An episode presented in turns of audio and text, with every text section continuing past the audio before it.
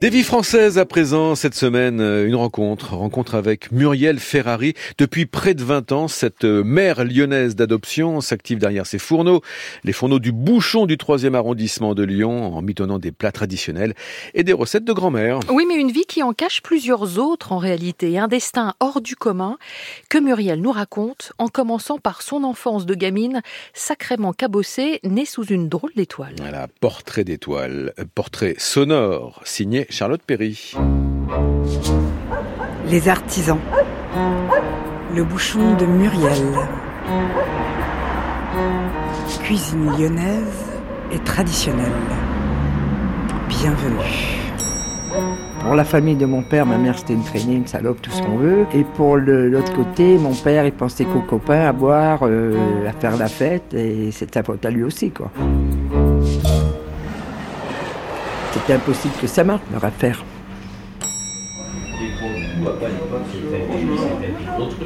Avant de commencer, vous allez manger. D'accord. C'est marrant, je regarde. Il y a plein de photos partout. Le bar en longueur, le nappe carreau. Il y a un guignol là au-dessus. que ça fasse charger. Que ça fasse charger vieux les automates. Et là-haut, ça c'est le diplôme d'honneur. Des francs-machons. Des quoi?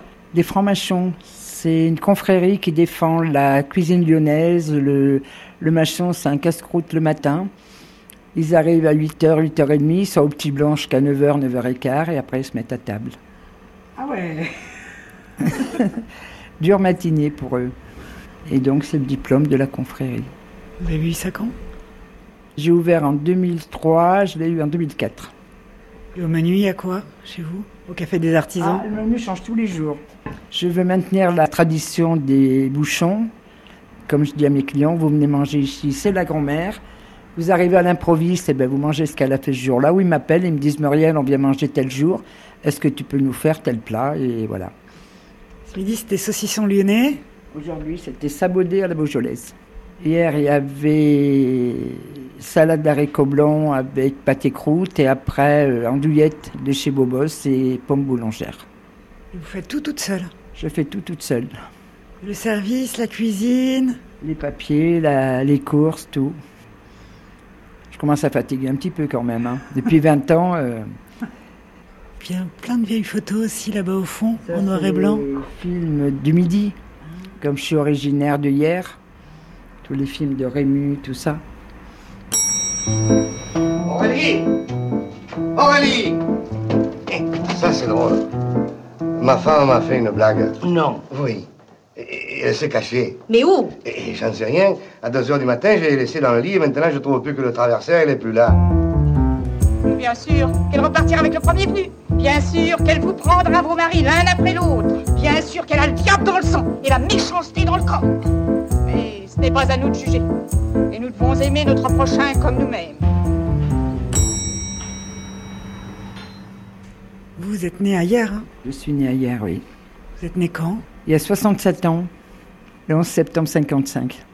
Eh ben, mon père était artisan plombier et ma mère, elle a été étranglée quand j'avais deux ans, donc euh, je ne l'ai pas connue. C'est un crime passionnel, c'est le cousin de mon père qui l'a tué. Pourquoi? Parce que déjà, mon père et ma mère, c'était pas du tout le même monde. Mon père, c'était le fils d'émigrés italiens euh, fauchés. Ma mère était issue d'une famille paysanne riche. Elle avait vécu à Paris, euh, au Venezuela, chez sa sœur. J'ai des aïeuls qui étaient, comment ça s'appelle, consuls. J'en ai un qui avait été maire de hier. Mon arrière-grand-père, c'était le général du maréchal Lyoté. Et elle est venue en vacances chez sa grand-mère à hier. Elle est sortie avec mon père, mais alors, euh, par un pur hasard, elle est tombée enceinte.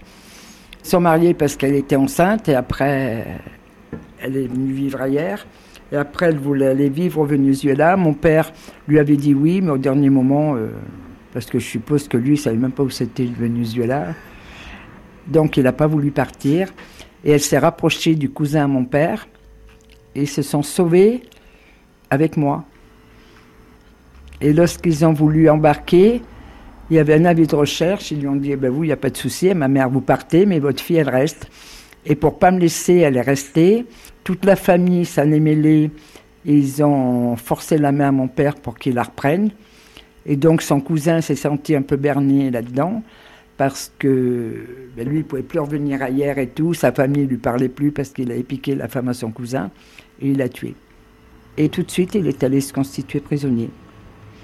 Et après, ben, il y a eu un enchaînement parce que son père, vu que son fils avait fait ça, il s'est pendu. Et lui s'est pendu 14 ans après à Clairvaux en prison. L'amant de votre mère, le cousin? J'ai aucun souvenir de ma mère. Le seul souvenir que j'ai, c'est d'avoir été montré du doigt toute mon enfance ailleurs et entendre dire Mais oui, tu sais, c'est la petite que sa mère s'est faite euh, assassiner et tout. Et là, j'ai horreur de cette ville, même maintenant, il y a dix ans que je n'ai pas été, parce que j'ai toujours l'impression d'entendre ça dans mon dos. J'ai l'impression que notre famille, elle n'existe que par ce fait divers. Ça, c'est des extraits de journaux de, de l'époque Là, c'est dans matin. Ils disent quoi? Un jeune plombier, originaire d'hier, étrangle sa maîtresse et se constitue prisonnier.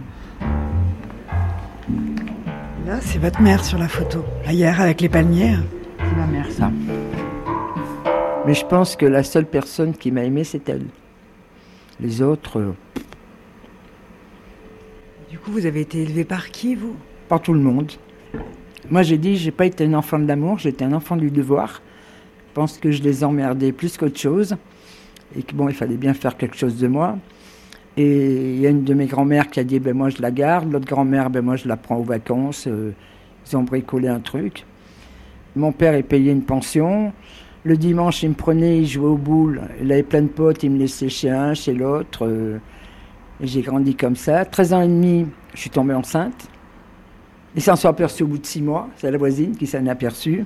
Vous n'étiez pas rendu compte, vous, que vous étiez enceinte? Moi, j'avais 13 ans et demi. je savais- Jusqu'à l'accouchement, j'ai toujours dit que j'avais rien fait alors.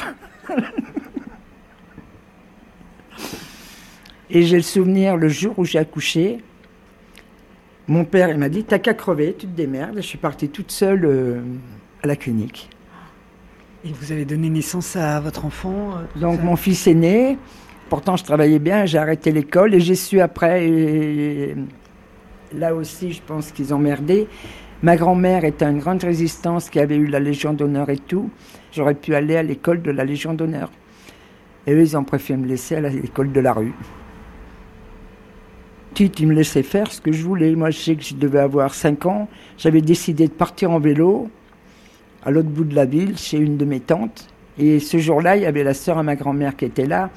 Elle leur a dit, mais vous n'allez pas la laisser partir en vélo à cet âge-là. Elles se sont disputées et la, la tante a dit à ma grand-mère, laissez-la faire ce qu'elle veut, elle finira putain comme sa mère. Et cette phrase-là, elle vous a marqué. hein? Ah, vraiment. C'était obligé que, que ça arrive. J'ai commencé à traîner, à faire le con. Et mon père m'a mis un jour dans une maison de correction, au Pompesteur. C'était Pour les jeunes filles euh, un peu délurées, ce genre Je de suis choses. restée 24 heures. Et je me suis sauvée.